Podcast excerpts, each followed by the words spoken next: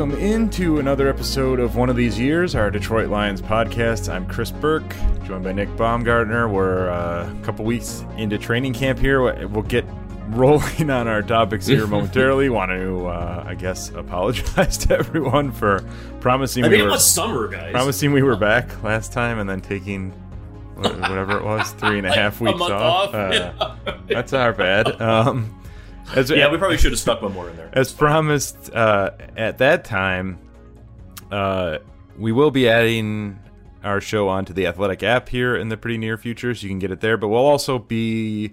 Uh, this is probably going to be our regular slot from Yeah, now yeah, on yeah. for the rest Tuesday, of the season on Tuesdays. So um, give us a little bit of time to uh, look back on games and and then look ahead to the coming week. And so yeah, you'll be able to find us every Tuesday uh, from now until whenever this thing ends. I guess January, ends. whatever it is, unless we got a surprise playoff run in us. But uh, Right. yeah, yeah. Got any uh, anything to add to the apology there? Nick? No, uh, yeah, I guess uh, fair enough. We probably should have done just like one more in there because people were like, people did that all in the summer, and I'm like, well, we're good. we're not going to do like one every week in the summer. Like, I mean, there's a couple quiet spots, but uh, we will be every week now going forward. We can say that, like for sure. So, I shouldn't have titled the last one.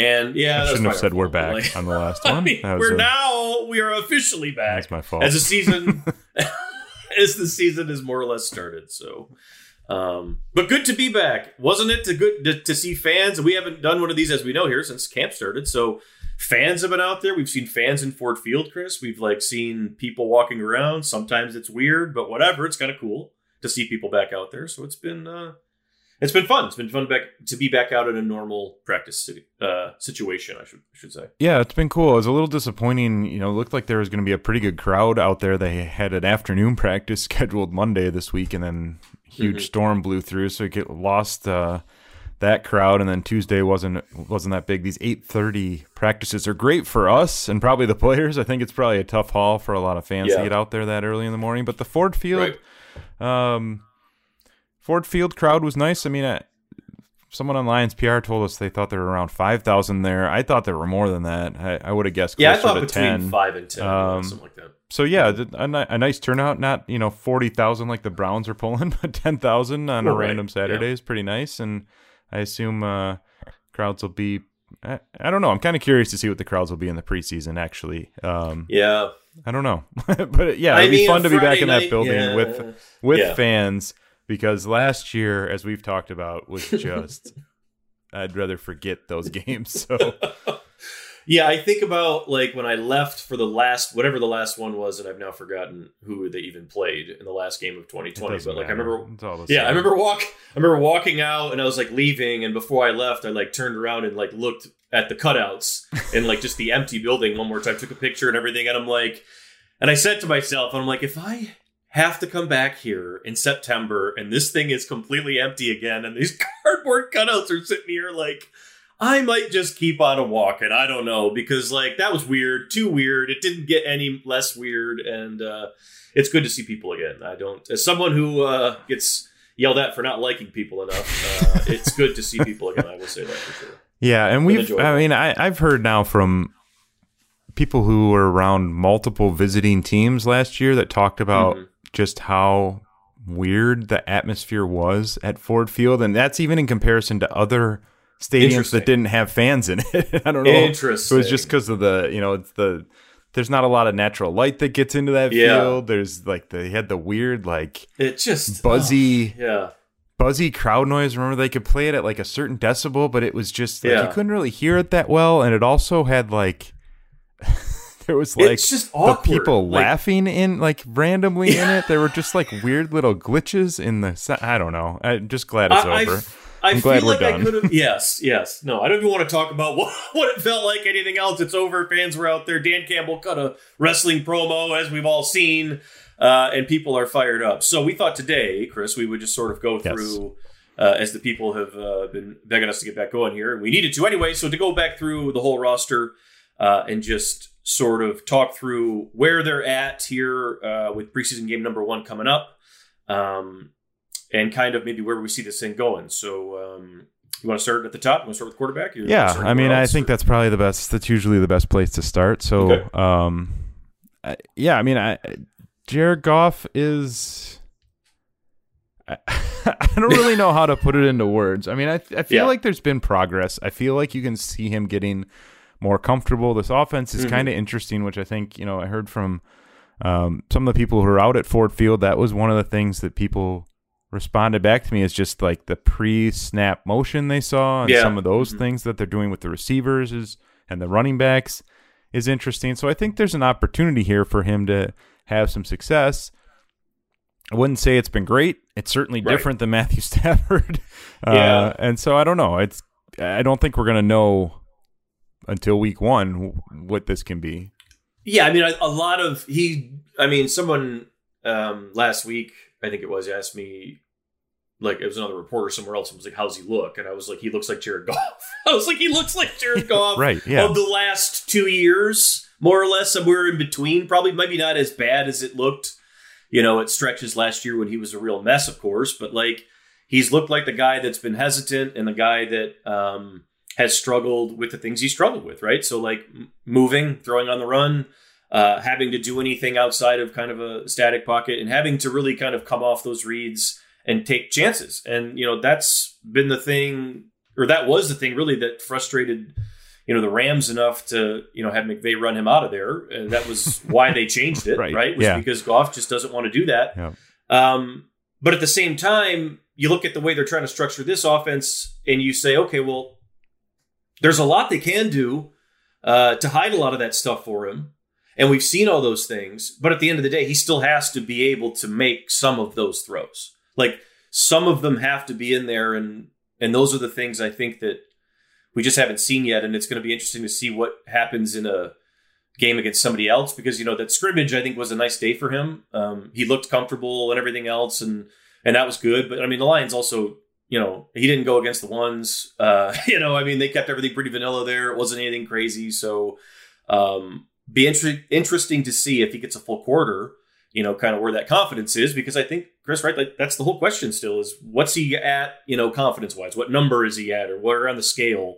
And that'll be the telltale of whether or not you're going to get the guy who is willing to let it rip, or the guy who is just going to check down in, you into just like frustration city to where you're just like I can't watch one more snap of this because like he's you know making me anxious watching this stuff. Well, I think a key for me too is just sort of what the in between is going to be because we talk about the Right. downfield game, we talk about the check down game, but I think a lot of the success for this offense is going to be in that intermediate window if it Mhm. happens. You know, it's going to be Tyrell Yeah. Williams on crossing routes. It's going to be the backs running those angle routes out of the backfield. It's going to be Hockenson. And so a lot of that needs to be in like the 8 to 15 yard window. And we saw him hit a couple of those in the scrimmage. You got Darren Fells once on a nice throw. He got uh, Yeah. hmm someone on the sideline. He got Saint- Hockenson down the middle, too. Yeah, Yeah. Hockenson down the middle. He got maybe St. Brown or someone on St. the sideline. Yeah, that's what it was. Um, Both, yeah.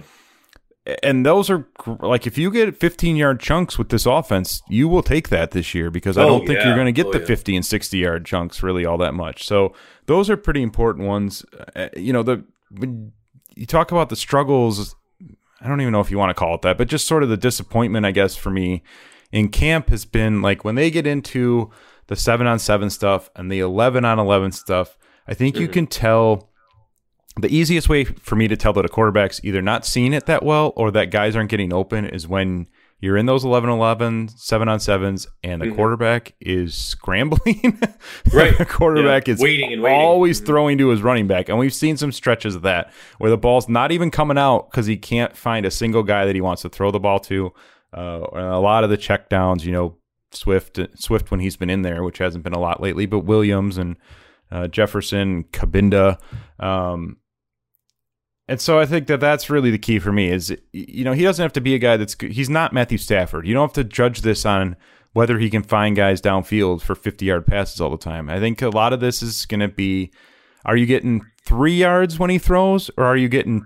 12 yards when he throws? And that's Yeah. really the difference in the success rate for me. Yeah, I think you're really resetting. I totally agree. I think you're really resetting what you expect, you know, a chance to be. Like a chance for Stafford and a chance for Goff are, should be two different expectations on what you would think. And these Right, receivers of- too. I mean, the receivers right. are totally And- different. And, and who's around him and all these other things. So, like to your point, you know, those taking those chances, or not even chances, but taking those, you know, sometimes a vertical route in this offense might be that 15 yard, you know, drag or like, you know, skinny post, whatever it is. But like taking that when it's there, like if Hockenson has a linebacker and he's right on his hip or something, and he's going to be able to make that, you know, to finish, go up, get the ball, and separate at the end, like take a chance and let him go do it. Some of that might be confidence, and some of that still might be, you know, this was week one and a half of him, right, you know, repping right. with these guys in contact. I mean, like we talked about, we we kind of laughed, like the first play action rep they took uh, in camp live, he went back and they took a shot like to Williams, who was open, and Goff just ducked it. Right? It was like, well, that's off to a great start. And like they had a rough couple of days when it started, and it was like, this is uh, and he looks kind of like we've seen him look. But like to your point, as this as last week sort of ended and has turned into this week, uh, there have been you know some smoother stretches. I, I guess it's probably fair to say it hasn't been like wowing, but it's a little better than it was. And I guess if you just stack that uh, with the context that he's still a pretty young guy, maybe you know, maybe we're talking about something different in three months. I don't know, but right now it is what it is. Yeah, and I think that that's going to be the frustrating thing for people early on because I think there's going to be yeah. just sort of naturally because of what this setup is, people are and and because of the position, there's going to be this rush to Make judge whether or not he can be here for more than like four starts or a year. You know, like oh, is he gonna? Is this the guy for three years? And I, you know, I think uh, there's going to be just some panic even in this preseason game because I uh, have yes, a feeling yes. we talked about it today, like out there, like if he comes out of that preseason game like six for eight uh, for thirty yards. Well, I wouldn't be that surprised. Like it feels like that's kind of the, yeah. the game, and and also you know as we talked about and and kind of was some of this like the general media discussion on Saturday. It almost feels to some extent like they're trying to do that a little bit and just like get yeah. his feet under him, get some completions, uh, and just see get if you could sort of yeah. snowball it from there. Yeah, get get a rhythm of some sort. That's what that little scrimmage felt like to me. Like, you know, they weren't doing a ton, but you know, they were asking him to just kind of like hey, if St. Brown gets a step on a guy in man coverage kind of over the middle, just take it. You know, like it's 11 on 11. The coaches were off the field. Um, it was a game like situation. And I thought they sort of put it in his hands and let him kind of command the offense a little bit, right? And just sort of run the show. And I thought he did a nice job of that. That, that felt more like the better version of Goff, I should say. And we, you know, I kind of keep looking at it in two ways. It's like, and I think everybody does. It's, the last two years and then the first two years. So the last two years that he's played and then those first two that he had with the, well, I guess with McVay, I should say. But the first two that he had with McVay, the including the Super Bowl year, where he just looked like he was playing without thinking. And now right. these last couple, it's looked more like a guy who's patting the ball way too much. And Saturday, I thought they got him out in front of some people in the building. It was his team. Everybody knew it was his team. That was pretty clear they gave him some stuff that looked pretty good, you know, things he had a command on, and it looked pretty smooth. And I thought, hey, that's probably a pretty good thing for his confidence right now. Hockenson looked great, all that stuff. He probably felt better about the whole week when it ended. And so you do have to give this whole thing kind of like a long ish, longer than you probably want to look because you can't judge him based on one preseason or one half of a season or whatever. It really has to be like a full year. Yeah. And then we'll see where it's at. But like you really kind of do have to give him some time because it's all brand new on his end as well. And I think as we've talked about a bunch and as they've talked about like this if the run game is what they think it can be and they mm-hmm. need to mm-hmm. get D'Andre Swift healthy, he hasn't really sure. done anything for it's been at least at a week yeah, right. now. um, Pretty much, yeah. Uh, but if they can get the run game to where they think it can be, there's an opportunity here for them to be okay on offense. I mean, I think that they're mm-hmm. they're not they don't have you know Marvin Jones and Kenny Golladay, but I think you know Tyrell Williams is a competent NFL receiver. I think Hockenson's a matchup nightmare for a lot of teams, and then you know we've seen what in camp what Kalif Raymond. Amon-Ra St. Mm-hmm. Brown can do. Like they've got some interesting pieces. It's a different look than certainly what they've been in the past, yeah. but they've got some interesting pieces. If Anthony Lynn can dial up, you know, some creative play calling here and there and really get that balance they want. Uh, there's an opportunity for them to be tough to defend, but yeah, Goff has to play well, and he's gonna. I mean, you can't you can't just throw the ball three yards every time you throw it. Like you're No. gonna eventually have to push it down the field at some point. He Right. said he wants to. Lynn has said they're going to. I mean, so I guess we'll see. You know, we'll see what this looks like once they get into it. Uh, is I don't feel like Tim Boyle's coming to push him for the job. Uh, no. That was sort of there was that idea out there that maybe that could happen. Maybe it still can in the preseason, but we haven't really seen that yet either. Tim Boyle has been fun to watch. I'll, say that if nothing else. He has that, you know, huge arm that we've that we've seen those preseason highlight tapes, right, from Green Bay that they all put together. So he's got the big arm and he can make the big throw, but like a lot of the intermediate stuff that we've talked about, you know, you say, well, Goff is checking down way too much, but at least he's hitting those. Like Boyle is struggling with a lot of uh, the intermediate stuff, and I think probably just the offense. That's probably a lot of what we're seeing. He's probably maybe taking a little bit longer to pick up a lot of this. Um, he's Yeah. also playing with the backups and everything else too. But he's hitting the um, deep balls. he's the he one going hitting over the the, top. balls, but he's missing everything underneath, and it's like not everything, but more, way more. And it's been, you know, he gets himself into uh, during an eleven on eleven. He gets into like way more sticky spots. I would say like adventures than Goff would. Um, but he's still a developmental guy, Yeah. right? I mean, like he's a guy that you still, you know, you're willing to see kind of what happens there. Well, on the sticky spot thing, I uh, meant I tweeted this out as part of my, my five observations off Tuesday.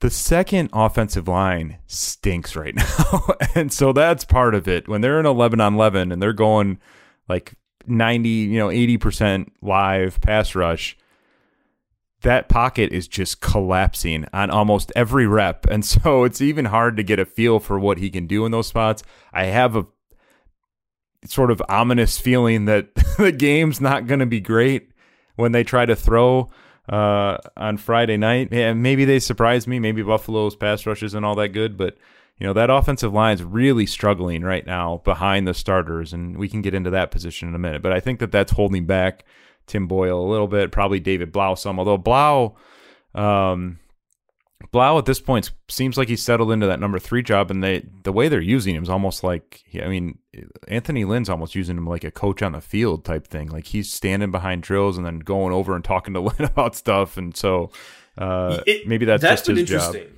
That has been interesting. Sort of the all hands on deck that they've kind of that Lynn. I think that's a Lynn thing as much as anything else. That he has really, and I wrote that a little bit today, and I think you did too. But we noted it with Deuce Staley and, and his involvement. But like, he's um they're letting Goff talk. You know, he's been involved in a lot of stuff, and like, it doesn't seem like Anthony Lynn is like, if you've got something to say or you've got an idea and I can trust you, like, I'm going to let you talk and speak up. And so, if they're going to use him in that sense, I mean, Blough's a smart guy. I mean, he's been around a little bit, so you know, why not? But also, like, he's going to have to be on the roster, we would think, right? Uh, you know, due to COVID and everything else. So he's going to be here. Uh, it would seem, unless something crazy changes. I don't. I mean, are you in the same boat as I am right now? You think that three quarterbacks is still probably the what we'll see? You know, when they cut it down to fifty three. Yeah, I think so. I just think, it, you know, like you said, there's still some uncertainty, and I think you, I don't know, they haven't really shown any interest outside the organization. Like if they had a rookie or No. something in here that they could stash on the practice squad, I'd say maybe go that route, but they don't have that Yeah. at the moment either. So, uh, yeah, Yeah. I think you're probably got your three QBs here, and we'll kind of see. Um, running back, I mentioned Swift.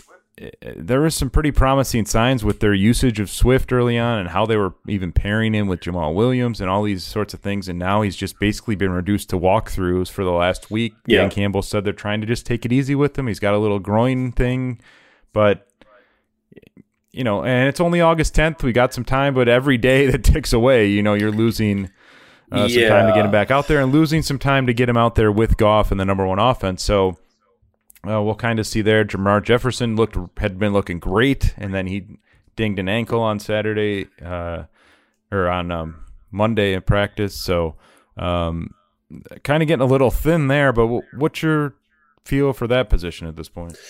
I mean, Swift. It, the same thing happened last year, wasn't it? Was it a groin or a hamstring? I mean, he missed. uh, The different situation, of course, was that training camp was just that like short period, and they had to just deal with it. And he went into the season sort of like, is he healthy or is he not? So, like in this case, I don't think it's that big of a deal yet. Like, I don't think they don't seem too worried about it, and he's still sort of out there uh, in walkthrough situations or when they're in install. Like he's still certainly, you know, like we've seen Brockers out there uh, with veteran days, uh, you know, I guess whatever, like with the hat on and everything, yeah. and that's weird know, too. right, but like that's a separate conversation for later. But like, I'm not panicked. I guess is my my answer there on Swift yet. Like, I don't. It would be nice to get him to get him out there to see what he's doing, you know, in 11 on 11 because you know I think as we've also noted a couple times, this staff is more willing or will be more willing to use two backs. Um, will be more willing to use Swift and Williams together at the same time, and you know move some people around and do some stuff. So like it would be good to see some of that. I think uh, live at some point uh, if you're the Lions because you know that's the full complement. You know that's what we talk about. You know all this stuff supporting Goff. That's a huge, huge piece. There is is you know Swift being able to stay on the field, and also Williams having a role that supports and sort of furthers that whole cause. So I'm still good with that. I think if they're not too worried about Jefferson, I think that's a pretty good trio. Um, Jefferson clearly is a guy that Anthony Lynn liked in the draft process because he uh, makes his money on the outside zone and is a bounce guy. And, you know, if they can find a little role for him, he seems to be ahead of where we would think maybe a seventh round pick would be at this point. I don't know. I mean, he's made some some really nice plays. And then we've talked about Cabinda. I mean, are, are you in the same boat as I am on Jefferson that, like, I don't know where it would come from, but, like, he's definitely interesting and interesting enough to where, you know, I feel like I want to see more of it. Yeah, I think he's been great so far. And I think he's yeah. shown he can be uh, effective in as a pass catcher. I think he's been better than even like he said he is as a pass protector so far. I think we've seen oh, some yeah, improvement there. Um, so yeah, I mean he's one of those guys that like you said, I don't know how you get him on the field or who's take who he's taking reps from, but I think you need right. to get him some looks.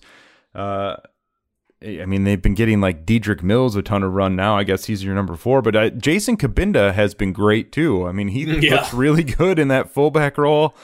Dan Campbell talked about him getting some carries and playing some receiver and all this sort of stuff, and we've seen some of that. They're throwing the ball to him a lot more than you would throw the ball to the fullback normally. So uh, I think that's promising, especially knowing you know how much they're going to want to run the football.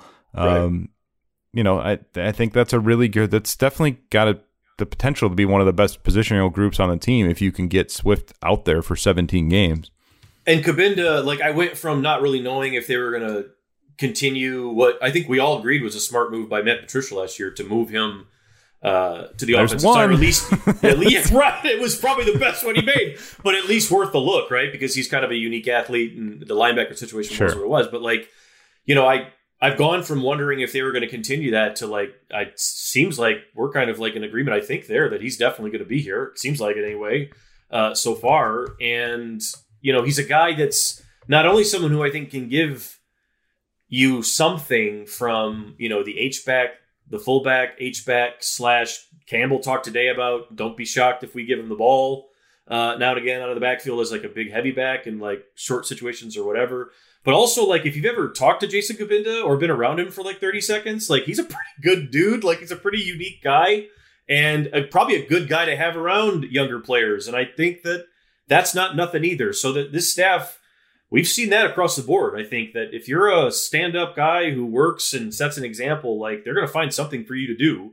And, you know, Cabinda's going to play on every team that they have, all the special team stuff. And, you know, they'll have something for him on offense one way or the other, or he'll at least be in, in the lead guy in that, you know, kind of big back slash, whatever you want to call it. So, yeah, I mean, that's a pretty good spot. I mean, like, that's a pretty good, uh, that's a they're in a better situation than they were a year ago at running back. How about that? Like that's yeah, that's what it seems sure. like anyway. And if you're looking for wins wherever you can take them, to me right now that certainly seems like a win. They certainly seem better off there. Yeah, I would agree.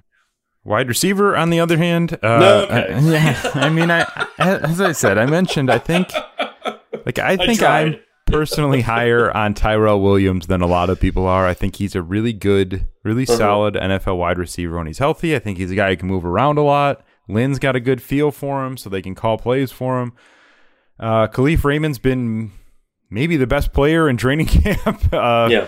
For better or worse, depending on if you're talking him Very up or talking yeah. down the cornerbacks, but he's right, been really yeah. good. Amon Ra St. Brown looks like a vet. Uh, you know, he's been as advertised with the work ethic and the routes and all those sorts of things. Beyond that is where you run it again. Depth is going to be an issue pretty much across the board this year. Other than you know, we talked about running back. I think they're okay there, but depth is going to be an issue. A lot of spots. This is another spot. Breshad Perriman's been banged up, and he and Goff hasn't really done anything. really didn't look that comfortable together. Damion Ratley was playing well. Now he's banged up.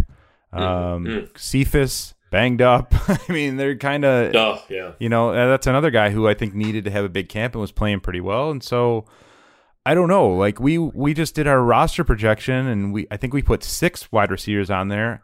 I wouldn't be surprised if they end up with five, but I don't know who that fifth is going to be. Like the whole thing is getting complicated in like the worst way possible. It's not getting complicated because you're like, oh, they've all played great, and like we'll see who can. Well, they're gonna have to make a tough decision here. It's like do you need to see stuff from Cephus and Ratley, and they're hurt.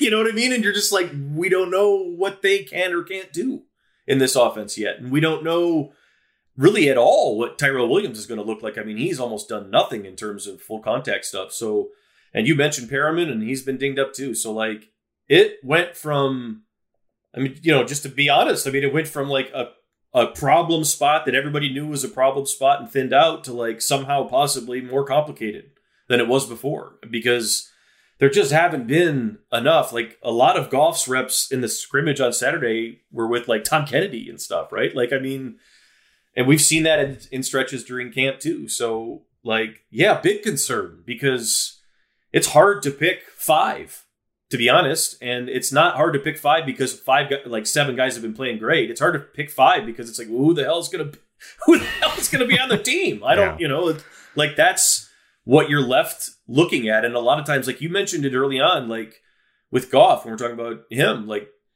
are some of those problems in seven on seven or eleven on eleven walkthrough uh, on Goff, or are they because no one's open? Because like there are also times where you look out there and you're like, no one is open. Like if Raymond's not on the field, yeah, right. or St. Brown's not on the field, That's it. no one is open. Yeah. Like if they're trying to do anything underneath and one of those two guys aren't out there, I I guess you could not including Hockenson, but like if they're spread out and it's not one of those two guys, or the defense sees one of those two guys out there and you know kind of walls it off, like no one's open. Like that's pretty much what we see in short area situations, kind of across the board, which is also kind of a big concern here. And even Hockenson, I mean, I think they're going to feed him a ton. I think he's going to Sure. make a ton of catches. But He's different though, yeah. You're going to have defenses committing a lot of bodies to TJ Hockenson this year because they're just going to say, "Oh, Yep. we'll live one on one against Tyrell Williams and Breshad Perriman. If you want to take a shot All day with All day. Go nuts. So we're going to Yeah. cheat our safety towards Hockenson. We'll zone the linebackers. Like, Yep. it's going to be a lot of things where they're just trying to take TJ Hockenson away and forcing Jared Goff elsewhere. Uh, so that Yep. they're going to have to adjust to that too. Um, I two quick questions for you at wide receiver. Um, the first being, is there anyone that's do you have a sleeper in this group? Like, is there is it Kennedy? I mean, is there someone on this roster that you think could sneak in there Mm. I as the fifth or sixth guy? Ratley was the guy, um, and I still think it could be him um, because it's still early in camp and everything else, and you know I'm not sure what exactly he had, but they liked him in uh, OTAs and offseason stuff, and they added him. I mean, like he was the guy that I had circled as he's the one that you know if somebody's going to come in here and you know knock anything over, it would be him. Um, but we just haven't seen that. I mean, so and then as time has gone on, you're just kind of like. So for me, it's always like I just default back with Cephus. Like I don't think Cephus str- has struggled so badly that you have to move on from him and someone else has been better. But it's like, but we also haven't seen enough. So it's like Tom Kennedy's Tom Kennedy. He makes a thousand catches every training camp, but like, is he going to be? Is he going to be Yeah. on the team? Like, I mean, I feel like that probably wouldn't be the best case scenario, and I think even Tom Kennedy might admit that.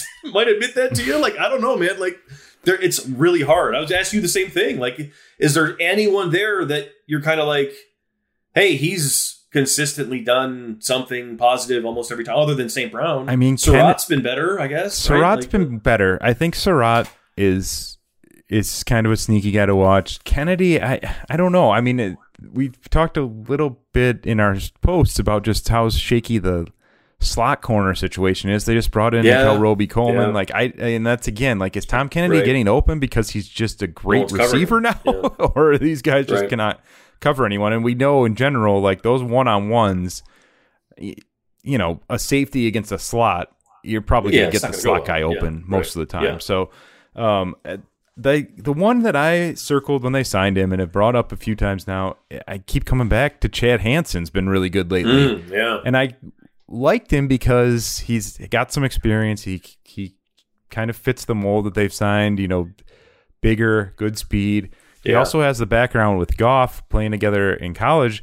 He hasn't really had reps with Goff. He's but he's been really good with Boyle, Right. mostly He Boyle, has. and He's gotten uh, open a bunch. a little bit, and he's really Yeah. giving him something downfield, making some tough plays in traffic. So that's the one. Like he feels to me like a guy who's kind of primed to go off in the preseason, and then you make you make a decision on him. So uh, that's I guess that's where yeah. I'd go. Um, and then I said I had a second. Oh, my second question because people keep asking me, who do you think leads this team in targets this year, other than Uh, Hockenson? I mean, I think it's probably Hockenson, but who who, who Uh, is this- number two? Uh, the Sun God, Amon-Ra St. Brown. Yeah, I, I mean, like, he would be my number two if I was saying it today. I mean, he has been the best receiver in camp Yeah, for my money. Like, he's been the best receiver. And Raymond's been good too. Like, Raymond's gotten open pretty much across the board, but like, St. Brown's been the best receiver in camp. And you could take that any way you want to take that because you could say, like, that means he's an awesome rookie or that means everyone else needs to pick it up. I think it's probably a little bit of both because, like, he's a special he's a special guy. I mean, he, I feel like they probably are feeling pretty good about.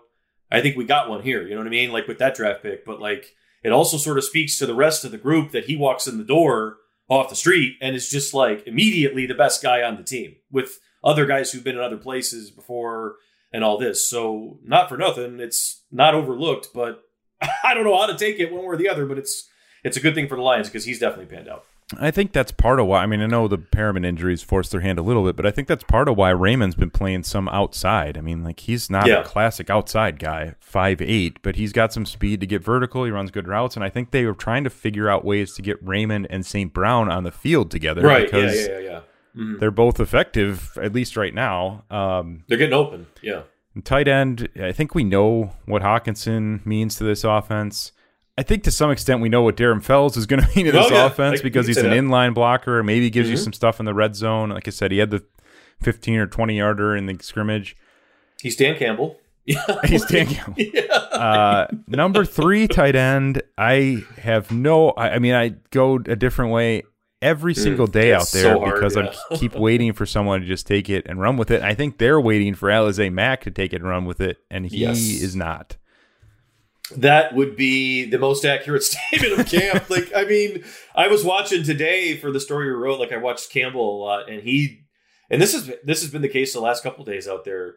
Um, he spent a fair amount of time with Mack, like you know, just kind of pointer here, pointer there, like you know, looking at him here, looking at like they really want it to work because he. T- I think it was today, right? He talked about him, or maybe it was yesterday, whatever it was.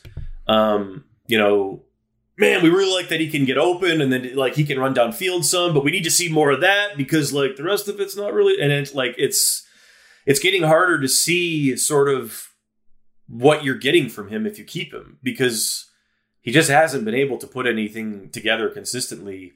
And that that would include that's you know the times where they've slotted him in there and used him with the first team. I mean, like it's been shaky, especially you know in pass pro and everything else. Like this team cannot afford to have leaks in pass protection. You are you might as well punt on first down if you are going to put a guy on the field that can't pass block. Uh, You know what I mean? Like you can't have it. So like I I think they like him a ton, and I think Campbell personally likes him a ton. But like that's one that's going to be interesting. Like, do you keep him knowing full well that it's a possible liability, or do you like just try to bring another guy in here that you think can you know pass block better and maybe ask Fells to take whatever other load you know you do at tight end? I don't know. I mean, that'll be interesting for sure. Yeah, and that's I mentioned the you know Boyle getting kind of clobbered. I'm trying to look back through my notes now, but there were one or two plays where they had Mack out on you know the outside linebacker in that three four, and I think it was Yeah. maybe Julian Okwara once. Just and- shook. Yeah. and uh, Austin Bryant once, and he did not have a chance out there. And Fells didn't have a very good day blocking either Tuesday, so I'll say that. But um, yeah, I mean, I, I don't know. It, it comes down to really what you want. I, we mentioned uh, Charlie. I'm going to butcher this last name. Charlie T. Charlie T. Charlie Taumoepeau. Yeah. Um, as a guy who could be like an H back for him, I think he's been good as a blocker. He's been interesting as a receiver. Right. Campbell sort of said he was the furthest away uh, from being NFL ready, Right. so maybe they're thinking about stashing him. But uh, you know, I don't know. Hunter Thedford has been all right. Brock Wright. I just don't know what any of these guys is giving you over maybe just going and getting a third block, another blocking. Well, that's what I was going to say because the the answer here might just be like none of these guys. Let's Yeah. go find another, you know, like somebody else out there if somebody else falls. But like it seems to me that they brought, you know, Mack here to be the third tight end and Right. he has not won the job and they're kind of like, okay, like we need to see more here, right? So that might be the answer because like if, if it's not anybody else and if I know they like Charlie T but it's like if he's not ready and that's it was interesting to hear Campbell say that today where he was like he's probably the furthest one away although you know we're not going to give up on him because there are things there that from a versatility standpoint that you would really like to have Yeah. but you know I don't know that's a tough one or maybe they would use yeah I don't know that's that's a hard one to I mean, I think that is a go with. spot where if you wanted to just go plug a veteran in there, you could. I mean, I also think that's one where, and I'm sure we're going to get to this as we get into the defense a little bit too, and maybe the offensive line. But I think some of the decisions this year are: do we want to, you know, ten year vet who we know is going to be okay on Sundays, or do we want to see what we have in Alize Mack because he's got some upside? You know, I think that Yeah. that's a conversation for this season. So yes um, offensive line, top five, looking pretty good. And then, I God, the top five better stay healthy. I mean, that's it. They have to stay healthy the whole year, basically. We definitely said that. I mean, it was like, and that came through today. I don't know why it hit me like a ton of bricks. Because I think like Vita and Vaitai's not hurt, so don't anyone take this into the wrong, whatever. But like he like, I think he like bent down to tie his shoe or something, and I was like, Yeah, "Is right, Vita yeah. hurt?" He's hurt. And yeah. then I looked over there, and Sewell was like talking to him, and he just like stood back up, and they were walking away or whatever. And I was like, "Oh, it looks like he's fine." Then I just thought for a second, I'm like, "Well, that would be the whole season, just up in flames." Because what would they do? Like that's all I could think. Because Crosby, It'd be Matt hurt. Nelson, I think, would be your starting guard. right? So and like, then you have the no backup tackle. and this is what I wanted to say earlier when you're like, we'll touch on this later.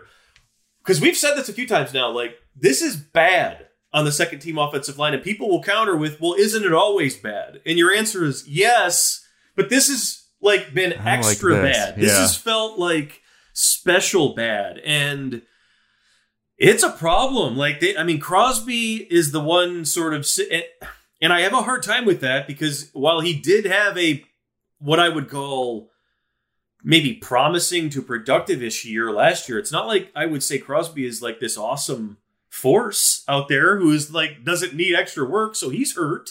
And if he's not in the mix, like Whew, yeah, it gets tough because you're really hoping that the front five can kind of figure it out, uh, and we know that that's probably unlikely to impossible at this point. So, yeah, I don't know. I mean, um, I mean, you're just go- you're going to have it out. injuries at some point. yeah, and they're right. going to want to use. I mean, they're they're going to want to use an extra tackle here and there. And like I said, I think Nelson and Crosby, if they're both healthy, I think you're fine at tackle. Like either of those guys can step Yeah. in and start a game for you. Maybe you're fine at guard. I, I would say they're probably the best interior, they're best guards at this point, just by like raw athletic ability. but Right. I I don't know who else is even on the roster. I don't know who the backup center would be. Uh, maybe it's Jonah Jackson, and you're just moving pieces around. But like I, you know, they we've talked about Stenberg a lot in our posts. I Mm. he had one rep, like maybe the upset of camp. Where he tossed Trey Flowers, I think, in one on ones on Tuesday. Uh, but he's been a mess, and they brought in because yeah, right. they brought in Evan Boehm to play center, and then we were watching today. Like there was a run play. McNeill, Alim McNeill, just grabbed just him by the him. shoulder pads and threw him like he weighed like Just 180. And Yeah. was- and that so that's maybe your backup center. And This is a spot where I think you almost have to go get somebody who can play Yeah, I think so uh, once teams start cutting guys because That's is- the one where I it's think you do have to wait, though, right? Like that's the one where I think you're just going to have to wait, like because, and maybe that's the answer. Maybe not. I don't know. Maybe they have more faith in one of these guys than we do. But Stenberg clearly, like we talk about confidence, like he doesn't have any. Like he had a rep today that was just like he didn't even look like he knew where he was. I mean, it was like he got turned around and Yeah. it was just a mess. I mean, he just does not look like a confident player right now who's in a good place. And it's hard to see him being somewhere where they'd be confident in him being able to go in and play. I mean, like I, I don't think that they would be. And like there's only one spot really that could use him because he's not really versatile at all. So uh, he's the guy you drafted, uh, not this staff, but the previous one, and so he's not really going to pan out. At least it doesn't feel like it right now.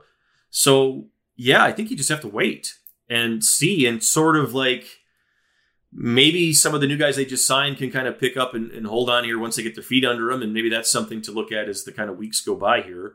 Uh, maybe some of these guys look a little better in the preseason. Who knows? Um, so we'll see maybe what that looks like, but that might be one where you just have to stick it out and wait. Maybe that's for the best. I don't know. All right, so defensive line. Um, mentioned McNeill has been great at nose Great, tackle. yeah. Uh, we haven't really seen Brockers do much in team drills, whether it's a veteran day or whether he's got something nagging and they're just sort of Mhm. playing it off as a veteran day. But we assume he's going to be in the starting lineup. I'm going to group Romeo Okwara and Trey Flowers in here because they're going to play hand in the dirt quite a bit.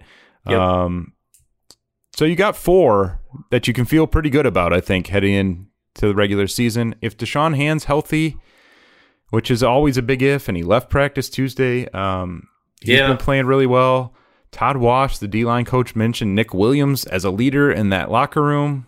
Uh, for better or worse, I guess. Right. Take that however you want. Um, I, I don't know. I mean, I, I Levi, we're still waiting to see Onwuzurike. He hasn't done Right, much of anything. He's been banged up for a while now. Uh, Jashon Cornell's been pretty good, I think. I mean, I don't know. What's your read on where they're at here? This feels like there is a spot where there could be quite Yes. a bit of depth. Uh, It's like a maybe a, pretty versatile group, but they they need to start getting some guys back here. Well, right, because they could also be like, oh my god, they're super thin and there's nobody nobody here because if hand uh yeah, that was the one maybe we're overthinking that one and it's not that big of a deal, hopefully for his sake, because we just talked to him uh yesterday and he was talking about how excited he was to finally be healthy. And really it has shown. That's what I was gonna say. Like he has really had I mean, no joke and no hype or whatever. I mean, he's really had a good camp. I mean, he's Mhm. been all over the place. Um, you know, we talked to him a little bit about how he's gotten the weight back on, but also he mentioned, yeah. Speaking of speaking of Matt oh, Patricia, God. So he had Hand playing at 270 and Divide playing at 270 unbelievable. last year. What so anyway, but Hand did say, you know, like they've been asking him to do more with his technique, like look for the ball more, you know, lean into being more of a playmaker because that's what, you know, that's what he is. I think that that's what he can be. And, and I think his point earlier this week was like that he maybe took that too far and tried to be more of a playmaker who forgot how to defend the run. So if he's healthy, I think that I'd be willing to buy that Da'Shawn Hand could be a pretty good player for you if he's healthy because and motivated and ready to go and like, you know, in a positive headspace and all that. Because we know what he is as an athlete. I mean, he is a legit Da'Shawn Hand's a first round pick athlete if he if he would have had the type of career at Alabama that people thought. So you're 100% right that this defensive line is in a weird place because I would also lump like Julian Okwara into this conversation of a guy who could turn a corner and be like really kind of a cool player for you, but he could also be a guy who just doesn't do anything in year two and just is like he's just not ready to do anything yet. And Levi, same thing. Like it's a weird group still, and I don't know how many answers we have other than Alim McNeill's really good. Yeah, which is something. I mean, Yes. that is something, especially if It's not you're nothing. Yeah. talking about like being better at getting in the backfield and creating some pressure, like McNeill, Brockers, and then Romeo Okwara, Trey Flowers playing on the edge. You can do some things. It doesn't really matter who that fifth guy is up there. Just throw anyone competent Right. up there, and you can make some things happen. But yeah, I mean, Onwuzurike not being able to be out there is has to be Yeah, frustrating. I uh, think it's probably. I'm interested to see how long they go with that one before they're like, "Hey, man, like, we need you to get out here and start going." Like, I know you don't want to rush some of this stuff, but it's been stop and start with him. Like we Yeah. saw, they took their time with Derrick Barnes on the hamstring, and and not to skip ahead or whatever, but like he's back out there today, and Levi wasn't. So I don't know, but like, yeah, I mean, he's missing too much. It feels like. I mean, he's he's he's a guy that needed developmental time. I thought more than McNeill did coming in, and he's not getting any of it. So it's Yeah. harder to see him playing. Yeah. Well, I mean, at the moment, you're down Brockers, Onwuzurike, Hand, and Nick Williams, and those are Yeah. probably the four guys who are competing for the two starting spots. I mean, I think Brockers is locked in as a starter if he's healthy, but those are four guys who are competing for most of the reps. Jashon Cornell's been really good, and he's suspended for the first three weeks of the season, so you can't even count on him early. Now Penisini's hurt, and so they're already kind of Right. dropping like flies up front. They're just they're uh, you know Todd Wash made the comment they signed signed those couple guys like an hour before the scrimmage right, on yeah. Saturday, and then threw them into the mix just to have some bodies. And um, so, yeah, I don't know. I mean, I think it, it has a chance to be a really good unit. And McNeill, McNeill looks special. We were talking about this out at practice on Tuesday because, yeah, he's like kicking the crap out of guys like Evan Dame and you know Drake Jackson when he was in there.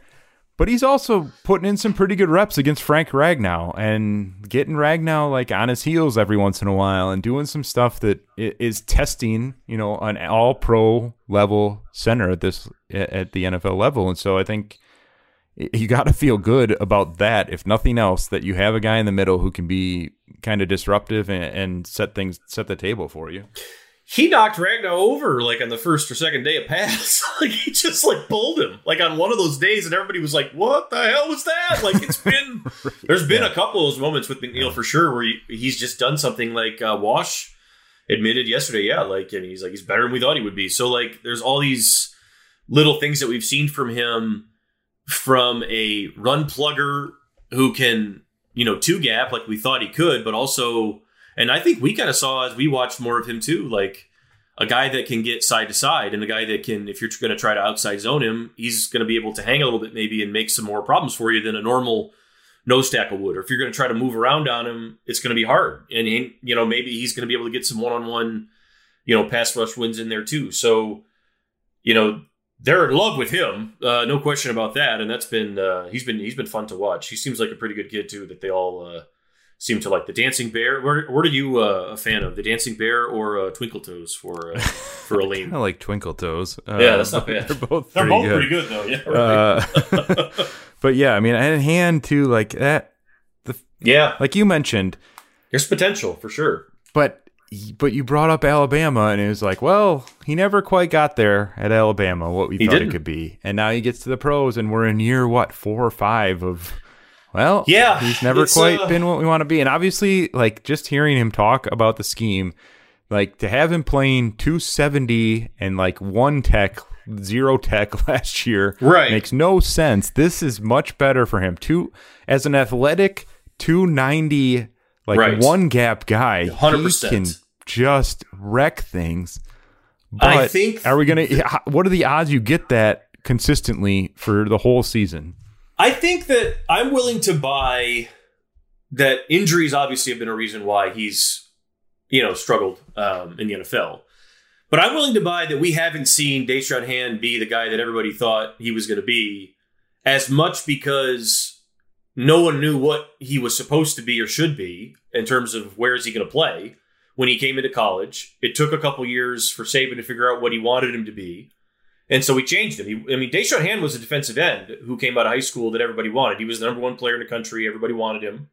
Um, I remember him because Brady Hoke recruited him at Michigan, and like he was going to be a defensive end, right? Didn't Chris? Of course, you would know that they didn't get him right the last second, but he was going to be a defensive end. He was like a guy that was going to play on the outside, right. and everybody thought, you know, he was like 260 at the time, um, and he goes to Alabama, and, and I think they tried that, and eventually Saban decided, okay, well, we're going to move him inside, bulk him up because his frame is ridiculous. As you you know, you see standing next to him how much weight he can hold and make it look good. Like I think somebody was like, well, you're making 290 look pretty good there, big guy, because Right. he, he does. And so, yeah, I 100% agree. I feel like it's been this weird thing where it took him a couple years to get to where he needed to go in college. And then he gets to the NFL and gets this coach who then turns, I don't know what the hell they were doing with him. And so now it's back to this. And I'm kind of like, well, you know, there are also things beyond his control here that are also maybe getting in the way. So if he can stay healthy, he seems to be in a good place mentally. Like I'm willing to buy that Da'Shawn Hand could be a guy that surprises people this year. Like he could be a guy that maybe turns a corner. I don't know. I'm willing to entertain that it's possible a lot more today than I was six weeks ago. I'll say that for sure. Yeah, and again, I think they just mostly need to get guys back there. Um, Yeah, and Line- if he's hurt, of course, yeah, that changes everything. Of course. So linebacker, I, I think we know Anzalone and Collins are going to start. It looks like Anzalone's going to be like their dime linebacker. He's going to be the guy that's out there and pretty much Mhm. all passing sets. Um, Barnes, you mentioned he's today was his first day in pads in a while, uh, maybe all of Ever. camp. I don't I think, think he's ever. I don't think I think it's his Nope. first day in pads in camp. this was Uh, his first day. Yeah. and uh, you know, so obviously there's there's some things they need to work out there. Shaun Dion Hamilton's been all right. Jalen Reeves maybe just came back. I mean, this is another spot where you got your top two. Jamie Collins, I think, looks fairly engaged. Alex Anzalone's been pretty decent in coverage, but I don't know what happens beyond those two. I think they like Shaun Dion Hamilton quite a bit. I don't know what. Where what do you feel about this position? Uh, yeah, it's a challenge. It's like been hard to read because there's like because Barnes not being healthy, um, really is complicated. Because it seems like to me that they wanted that they wanted Barnes getting like a ton of reps with Collins and or Anzalone or you know one of the two, right? Like it seemed like they wanted him to get a bunch earlier. They were excited for him or whatever, and maybe they thought he was more ready. I don't know, but like even when he wasn't in pads, like you know, I'd noticed on the days that like Brockers um, was not in pads and he would take part in install uh, and he would always take part with the first team. Like Barnes was getting a lot of first team install, you know, stand there, mental rep type stuff. So I've wondered if like he's stunted a lot of this. Um, but also like there's been some guys that have shown up that they've maybe been surprised by and liked, right? Like guys that they maybe thought they liked, like Shaun Dion Hamilton, who it seems like he's going to stick in there. I know they like Tavante Beckett. I don't know if he's going to find his way on the roster, but you know, we saw Reeves-Maybin get back out there. He's obviously going to be on a lot of special teams, and he's probably going to be a guy that makes the team. But like, it's the same sort of questions that we've had. Like, are you going to be fast enough? Are you going to be deep enough? Like, because if Anzalone gets hurt, then what? It's like the same thing, and um, way more questions still than answers. I mean, that's Barnes is complicated a lot. Like, he was the guy that I kind of was maybe more than anybody really as a rookie, maybe even more than Sewell, that it was like, I really want to see what he looks like. Because if he looks advanced, that changes an awful lot for them defensively. And, you know, so far we just haven't seen anything. So it's hard to say, you know, where he is. Yeah, and uh, I mean, this is one too where it's Anzalone's new, Dion Hamilton's new, Barnes is new, but a lot of these are guys that we know of, you know, and Collins. Yeah. uh, I think we've seen what he can and can't do. The leaner, meaner Jahlani Tavai still looks pretty I much the same to me, but Right. you know, maybe they like him. I mean, Anthony Pittman, I think, has been interesting Pittman is the guy. uh, yeah. playing inside. Um, I do think Hamilton's been pretty good, but yeah, I mean, this is another one. I think you're right. Like Anzalone's probably a bigger key to all of this than you would like for a guy who struggled with injuries. Um, Yep. But I don't know. I mean, I think, do you agree with me? Do you think that that was the goal here is to get like Barnes to a point where maybe he can take like Collins's job eventually or Anzalone's one of their jobs? Like, I mean, that's what it seems like Yeah, the right. plan is. I mean, I, you're just like, I, you know, I don't know. I think the way that they have used him and used Collins so far, that looks like the Mhm. natural fit. Like I Yeah. don't know that he's going to be the coverage guy in the middle of a defense. I think you want him attacking. I think you know Collins yeah, that's fair. is That's fair. playing some off the edge and he's blitzing the A gap. Like I think you want right. Barnes doing that. So, um, but yeah, I mean, again, you got to get him out there and see what he can do. And and I don't know that the, like Jalen Reeves-Maybin looks. It's been two days and he looks like maybe the direct backup to Anzalone if you need Mhm. one. So No, I mean, he Um, probably is. Yeah. I mean, at this point, so I don't know if that's great either. No. Uh, probably not. Um, I don't know. I mean, I, again, this is there's a lot of stuff to kind of sort through It's- there, and I think with the edge group too, like is Charles Harris going to make this team on the edge? Like, Right. Is Austin Bryant going to help you? I don't know. I, there's so many questions. I feel like we're not giving people any answers here, but there's But it's so also much the same thing now, and you have to keep this in mind too. Like the the front and the linebackers are really tied here with a lot of what they're going to ask them to do. Like the front has to be able to, you know, Hand and McNeill and Brockers, you know, all these guys inside need to be able to keep people off, keep people clean, and and you know kill gaps so these guys can run. And if you can pull that off, then these guys might surprise you. And that's why you know you kind of wonder, well, maybe if Derrick Barnes can get out there and just be a see ball, hit ball guy, maybe you can use him and he can be a you know an asset for you at some in some capacity. But it's just hard to see.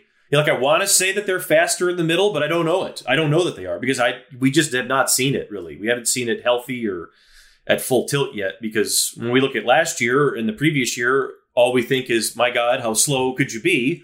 You need to get faster, and you know we're we're looking for that, but it's been hard to sort of see it all, you know, kind of at once yet. Anzalone's been the only guy who's really been able to hang with Hockenson. Right. I will give Yep. him that. Um, I don't think Yeah. you want Jamie Collins doing that. I don't No. see anyone else having the size speed combo to be able to do that. So that's interesting. That's at least one. But yeah, I mean Barnes need that like Barnes is kind of a wild card here because he either is just get falls too far behind and really struggles to pick up the scheme and the mental side of this, or he's a guy that is a, a weapon no one's seen in the NFL right. before. You're rolling him out there and and getting into some favorable spots and just letting him attack and you know he can do that. So I don't know. Mm-hmm. I think that that's a, a big one for them. Um, cornerback a mess there as well. too. Oh, I mean Okudah. Let's just we're already All right, Okudah, getting close yeah. to an hour, but let's hit Yeah, Okudah. fine. let's hit Okudah here first because there's been a lot of promising signs from Okudah. He seems like he's in a better place. He seems like he's seeing Yeah, the game a lot clearer. But you're also in a spot where he right now has to be your number one corner. Oh. And Amani Oruwariye has to be your number two corner. And there aren't really any other options. No, and like the total ideal scenario would be that Okudah would be your two and Ori would be your three, and you're bumping everyone up, and it's just like, here we go again, I guess, uh, on this one. Uh, same thing that you, you went through last year. But no, to your point about Okudah, um, I am super curious to see how Friday goes. I'll say that. Like, I really want to see how he looks against somebody else because we've just talked about these receivers, but um, you can tell the impact mentally that Aaron Glenn has had on him, I think. And, and it's not just, you know, a lot of people have talked about, you know, he's being more vocal, which, you know, shows a sign of maybe he's more confident and all this stuff too. And that's, you know, totally fine. It's a fair point. But we've definitely seen there there have been stretches in coverage where he's mirrored a couple routes that he knew what they were, you know, almost from the jump. That we never saw that last year. Like there's been a I saw one the other day against uh, Raymond where he walled him off and just completely took him away in a way that not a lot of guys out here, as we've said, have been able to do. I mean, Raymond's been been pretty good in camp, so um, he is playing a lot smarter and he's playing a lot more under control, and he just looks athletically to me like Jeff Okudah at Ohio State. He looks like the guy that could glide. Um, you know, that's what I remember seeing. However, um, there are still inconsistencies and there are still issues and there are still times where he's getting beat because he's a second year player who has no no real confidence yet and he's still trying to find it and you're asking him chris like you said to be your number one quarter, and it's not going to get any easier from here right i mean this is a complicated situation to be sure Yeah, I mean, I agree. I think it's going to be really interesting. Um, I think Yes. you know, it almost might, you know, the, it might not be the worst thing to see him struggle a little bit and just see how he responds and make sure he doesn't shut down. yeah Uh, right yeah Mhm. But Oruwariye too. I mean, they definitely like Oruwariye, but he's a guy who's. I, I mean, he's going to get beat deep. That's it's Yeah. going to happen. And like Yes. he, it's he's just going to give up a play here and there. Maybe makes a couple for you, get some picks, and you kind of hope the good outweighs the bad. But I do think, you know, it's kind of being glossed over a little bit. But uh, we don't know what's going on with Quinton Dunbar. It's been a week out now. With a Dan Campbell said it's a personal issue. He's been in touch with Dunbar's Yeah. been in touch with the team. The Lions are thinking of him, so uh, we don't know when he's coming back. But we can say that Aaron Glenn was pretty excited to have Quinton Dunbar coming in there, and I He think was. that they saw him as a guy who probably could step in and play some one for them. Certainly could teach Okudah some stuff on the outside, and now you take him away, and you've not only lost maybe your early number one receiver, but they just don't have like who is Okudah leaning on to learn things at that position right now. Yeah Garen Glenn i guess Right, but that's it. That's. I mean, you don't have a that's it. veteran in there that's, Yeah, going like you And have Mike Ford trying to maybe Yeah. maybe Robey And Coleman now not- comes in, but Yeah. it's a young group without Quinton Dunbar in there. Yeah, and it's and, and that's why I think they made the move they made today. Obviously, like we've talked about, is to get and Campbell said that this morning to get a veteran presence, you know, in the room, um, more than that's already there, which is nothing, uh, you know, at all to speak of. So Right, like that, you know, like that- that's been the whole thing. It's like Okudah is still in this like really critical stage developmentally because no matter how mad you want to be about who you thought they should have taken or whatever, like COVID happened last year and it complicated every single rookie's rookie season. And it sort of, not sort of, it did. It like, you know, hijacked a lot of people's rookie seasons. I mean, it, you know, injuries happened faster because guys weren't as in good a shape and you didn't have time to plan and all this. Some guys made it work, some guys didn't. It was a weird year.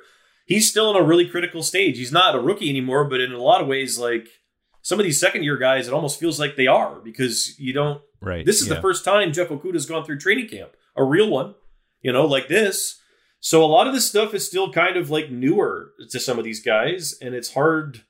It's probably hard, yeah, to look out there and be like, well, our entire secondary is 21 years old and doesn't know, you know, doesn't have anywhere to, you know. So Yeah. I still think we're going to talk about it in a second, but I still think they got to do the same thing with the safeties. You need another veteran back there. I mean, you, and it's the same as corner. I mean, they need to, to find more calming voices. I think it's probably the point I would try to make is guys that can calm people down. Because, like you said earlier, what are we going to see from Okudah the next when he does get beat in one of these games? Are we going to see a return of the guy who just couldn't play after a while last year, or are we going to see something different? And that's you know we have to see that you know at some point here pretty quickly. Yeah, and I really don't even know. I mean, I think Melifonwu has some certainly some upside and and maybe Yeah, some he's not yet positional ready. Not flexibility. He's not ready. Jerry Jacobs, I think, has been good, but are you going to put him out there as your number Probably two if Oruwariye struggles? Like, I don't know that you're there with him yet either. So, um, yeah, let's close on the safeties. We can skip. They just signed a kicker as we were talking. boy. and got rid of Matthew Wright. Zane Gonzalez coming in. So we'll, see how that Zane goes. win the Uh, job. Yeah, right. um, but let's finish with safety. They Tracy Walker, uh, another guy we've heard a lot about the yeah. you know happier Tracy Yep. Walker. They like Will Harris's progress quite a bit. He's been planted with the ones. Dean Mhm. Marlowe, we know can be a three uh, Yeah. at that position. He was really good in that role in Buffalo. And again, you get to that point. That's it. I don't know. CJ Moore, Yeah. I guess, had like 40 tackles in the scrimmage. Yeah. Uh, so again, I, I don't know. I mean, I think you're counting on A, that the depth to kind of materialize, and B, that Walker and Harris are going to really work in this new scheme. Yeah, they're putting a lot on Will Harris um, right now, uh, and I know that we talk about him a lot, but I mean, like, they're putting a lot on him to turn a corner in a way that you know they don't have to hope. I guess because the way the roster shakes out, that Tavai they didn't need necessarily. I guess if you want to look at it that way, Tavai to kind of answer a bell here in a way that they seem to need now. Will Harris do because unless they bring somebody else in here, you know, after cuts or something, it, he's the guy. So all the things we've seen from him, you know, in game in previous years, uh, are still there. Uh, and really, you know, I mean, we saw them and we've seen that he struggled. I don't know if I would go as far as saying that I've seen a bunch of stuff from Will Harris that makes me believe he's in a super better place. But I mean, I I'd be willing to buy it more than I would, I guess, with Tavai because I think Harris is a better athlete and just maybe has a better chance to to make it click. Um, but man, there's just even with Walker, and we've seen, you know, he has been super engaged, right? Like he, we've seen him spending a ton of time with Aaron Glenn. I've seen him talking with him on the side just a ton. We've seen him come over to the big screen and change, you know, look at plays over and over again a bunch of times. So he seems to be super into it, which is a great thing for him and, and the Lions because he's a talented player. Not as worried about him necessarily, but you know, Harris, I just eh, I have no confidence there because we haven't seen anything. I do think Will Harris is playing. It's another guy who seems like he's playing faster than he has, and seems like he's not thinking as much. Like I That's think fair. that that's been the biggest thing that you've noticed with this Aaron Glenn defense, and when you hear players talk about it, is that it's not. You need to get to this exact point at this exact moment. Here's where your hands need to be. Here's where your feet need to be. Mhm. It's just here's what we've learned. What are you seeing in front of you? React to it and go make a play.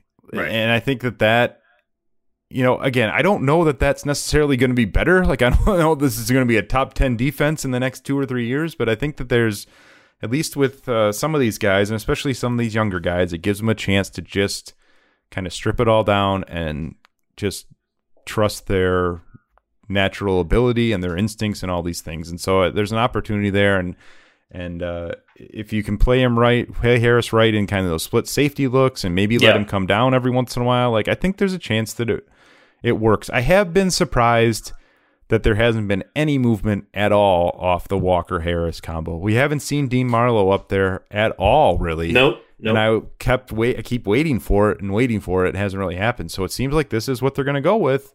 And yeah, I mean, if it doesn't I work, think they're trying to. I think they're trying to push confidence into Harris too. I Yeah, to that's probably I think true. They're, I think they're trying to push as much into him right now as like we really need it, man. Because like if you, it doesn't work, like my read on this a little bit has been maybe Holmes thinks is very confident, and because the Rams did such a good job at finding safeties in the draft, like maybe Holmes is like, I'm going to find somebody. Like I don't, you know, I'm not going to. I wasn't going to spend a big pick this year on one. I'm not too worried about it. We'll find somebody later and just deal with it, you know, as we go.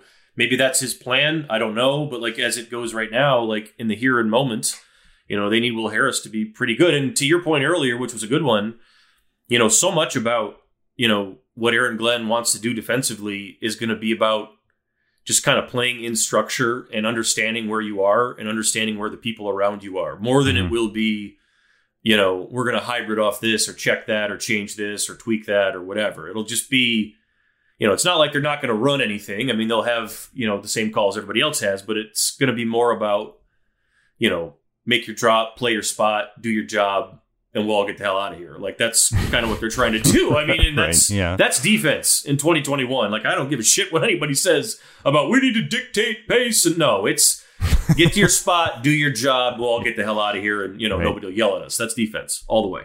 Right. Yeah. I, and I, I don't know. I mean, I am really curious to see how it looks with Will Harris and how well he plays another guy when you get into the game and and maybe one play doesn't go your way. How is he going to respond to that? Because we've seen we've seen him spiral before, and Tracy Oh, yeah. Walker too. You give up one, and then you're going to Yep. give up four or five because you can't erase it. And I think that's across the board in that secondary. I mean, you're talking about a starting secondary of Okudah or Oruwariye, Walker, and Harris, and Walker is the senior guy there by Yeah. like two years. So uh, that is either that's either great because you're developing a bunch of young guys for the future, or it's terrible because you know you're forcing guys in that aren't ready. So I guess we're gonna find out because there aren't a lot of other options.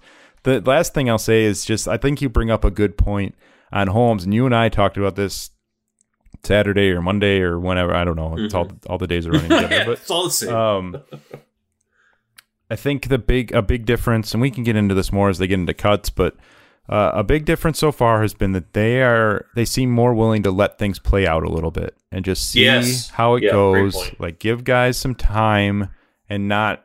Well, you had one bad practice. We got to get. We got to bring someone Yeah. else in. Moving I think, on. and I think Yep. that that's what we've seen. Like they, uh, Harris has gotten four months now of playing with the Mhm. ones, and so if you get to the regular season and suddenly it's fallen apart for him and it looks terrible, then you could say, all right, well, we gave this the whole offseason program. We gave him a few starts and it's not working. We got to try something else. And that's different from where they were in the previous Oh, yeah. when they were just churning the roster every single day. There was a new transaction there. And I say that, like I said, they just signed a kicker because one of their, their kickers have been terrible. But I think by and large, they're giving guys time to feel the system out, to get comfortable, and to s- see what they can do. And then if it doesn't work, they figure out what the next step is. But I don't think that there's this constant pressure of like, if you have a bad day, you're gone. Yeah, I mean, it's really easy to get lost in, you know, what it looked like at the end, um, and obviously the immediacy or like the the rapid and desperation that they had at the end was cranked up. Patricia and Quinn, but it's important to remember, like Chris is saying here, like they they churned that roster like immediately, and it never stopped. It was just this constant like overflow of guys coming in for reasons that you're like. What is why is this person coming in here? What is this person coming in here for? and it would just be over and over and over and over and over and it was just like they're just reacting like they're just constantly like i mean to your point like something would happen in a game uh, once, and it would be just like unforgivable, and it would never be. You know, we got to get rid of this guy. We got to move on. This isn't what we thought it would be. We have to move on from him right now. We can't wait. And like that's not football. like that's just like not how anything works in the real world. It's not Madden. You know what I mean? So like in a lot of ways when we look at it this way it makes a lot more sense, but it's also been interesting to see or it will be interesting to see is how long you ride that out because like we're going to have to see how some of these guys like you mentioned, you know, we've seen what Will Harris looks like when he goes off the deep end and Tracy Walker. Well, now you have coaches in Aaron Glenn and Aubrey Pleasant who have been there and can help ride, you know, help you ride through those situations. And if you don't respond on the other side, there's no one else to point to at like whose fault was this. So um, it's going to be really interesting to see how some of these guys roll the punches. To be sure, like you mentioned that with Okudah, but uh, you, you could say that with all the guys in the secondary, really, and on defense in general. Like a lot of these young guys, you know, that looked back to last year as like it was miserable and I hated it. Well, that's great and that's fair. But now, like a lot of those excuses, especially on defense, are kind of going away here because this staff is pretty good. I mean, like from what we've seen so far, so it's it's hard to say that they're going to have you know be let down there. So I think that they're going to be in good hands, and it'll be up to them to kind of hold their end up when it comes time to do it. All right. Well, there you got it. We didn't record for a month, but you got an extra ten minutes today. How so about it? Probably doesn't make go. up for it, but uh, yeah. But as mentioned, we will be on the Athletic app soon. We'll let everyone know on Twitter and on here when that is available, so you can just get in there and listen. Um, and as we said at the top, too, this is uh, we'll be on every Tuesday now for the rest of the season. So um, it gives us a little time to decompress after the Sunday games and travel when we need to travel yep. and, and all that, and then get ready for the next week too. So kind of a natural uh, break and everything on that Tuesday, and so we'll be recording then, like we did all last year um, on Tuesdays. You can look for us every week now, moving forward between now and at least the end of the season, and then yeah, I don't want to promise things too far ahead, so we'll stop there. But between now and the end of the season, we'll be every Tuesday. So make sure you come back and rate us, review us. Uh, try not to rate us too harshly for missing three weeks. Um, subscribe and look for us on the Athletic app soon because we'll be on there and looking forward to preseason action here. Absolutely. I guess. Are you excited yeah, about the preseason? Yeah, I mean, I'm excited to see how how a lot of these guys, and this is like we've talked about this all year, but uh, excited to see how a lot of these guys kind of like react individually as they kind of go on their paths here because there's just like so many guys on this team right now that are like on this really interesting track on you know they're all on different points of it i guess but yeah i'm interested to see how a lot of these guys kind of respond to you know running around in a crowd with somebody else so we'll see how Mitchell it goes. Trubisky coming uh, back. he's coming back to his coming favorite stadium. Field. so how about oh, that? man gonna get three quarters of big bitch on, uh, on friday night uh, Maybe more. Yeah. Anyway, all right. Well, we'll talk about that uh, next Tuesday. The Lions have the first it? set of cuts. They have to be down to 85 on Monday, I believe. So we'll see who uh, gets the boot there, and then two more rounds of cuts after that before the regular season. So we'll get into all that next Tuesday. Talk about the uh, second preseason game against the Steelers and, and everything else. So thanks for listening. For Nick, I'm Chris, and we'll talk to you soon.